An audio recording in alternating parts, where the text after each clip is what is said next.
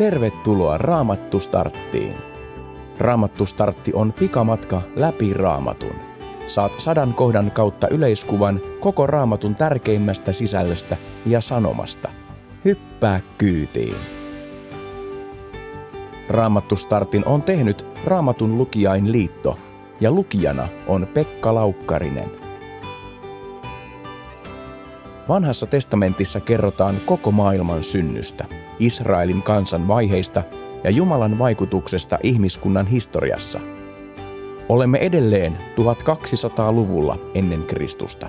Israelin kansa on lähtenyt Mooseksen johdolla Egyptistä luvattuun maahan, mutta jämähtää autiomaahan vuosikymmeniksi.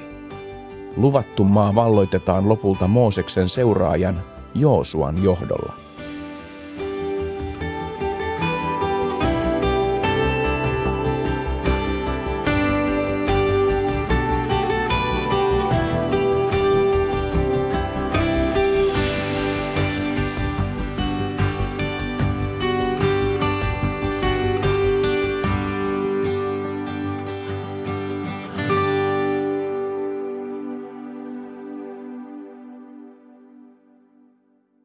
Autiomaavaelluksen varrella Jumala antoi kansalleen 10 käskyä. Luen toisen Mooseksen kirjan luvusta 20.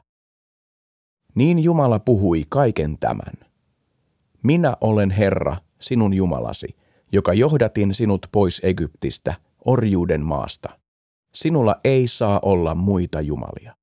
Älä tee itsellesi patsasta, äläkä muutakaan Jumalan kuvaa. Älä siitä, mikä on ylhäällä taivaalla. Älä siitä, mikä on alhaalla maan päällä, äläkä siitä, mikä on vesissä maan alla.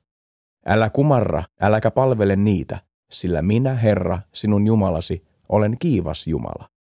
Aina 3. ja 4. polveen minä panen lapset vastaamaan isiensä pahoista teoista. Vaadin tilille ne, jotka vihaavat minua.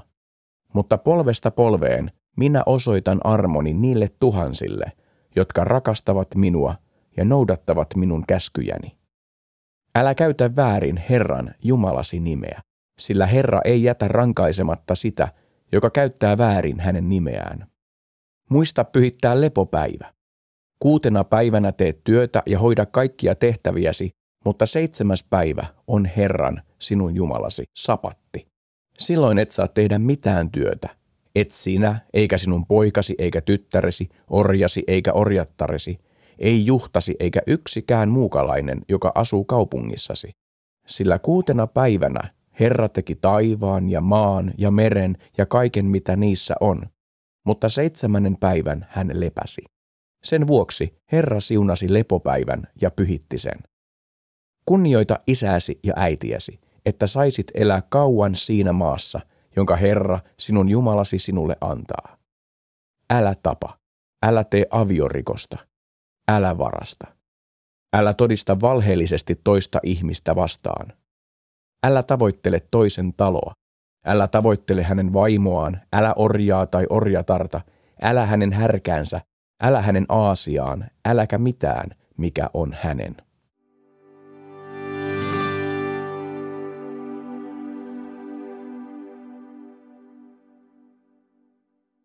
Joudumme elämämme aikana noudattamaan monenlaisia sääntöjä ja lakeja. Ilman niitä yhteiskunta olisi villi länsi, jossa ihmisen pahuus pääsisi valloilleen. Yllättävän monet länsimaisten yhteiskuntien lait perustuvat Jumalan aikanaan kansalleen antamiin 10 käskyyn. Mooses sai kutsun kirjoittaa ylös Jumalan lain, kun valtava israelilaisten joukko oli vaeltanut hänen johdollaan jo 2 kuukautta erämaassa. Tämän lain mukaan kansan pitäisi tästä lähtien elää. Laki sitoi Israelin kansan vahvasti Jumalaansa. Mooseksesta tuli Jumalan lain välittäjänä kansan hengellinen johtaja ja profeetta. 10 käskyn laki painottaa 2 asiaa. Ihmisen suhdetta Jumalaan ja suhdetta toisiin ihmisiin. Jumala antoi lakinsa, jotta hänen kansansa voisi elää onnellista ja tasapainoista elämää. Edelleenkin nämä lait ovat voimassa ja ohjaavat myös kristittyjä Jumalan tahdon mukaiseen elämään ja Jumalan kunnioittamiseen.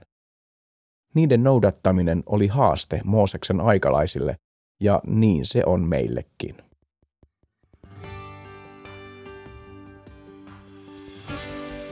Mieti hetki, millä tavalla ensimmäisen käskyn aloitus, minä olen Herra, sinun Jumalasi, vaikuttaa kaikissa käskyissä.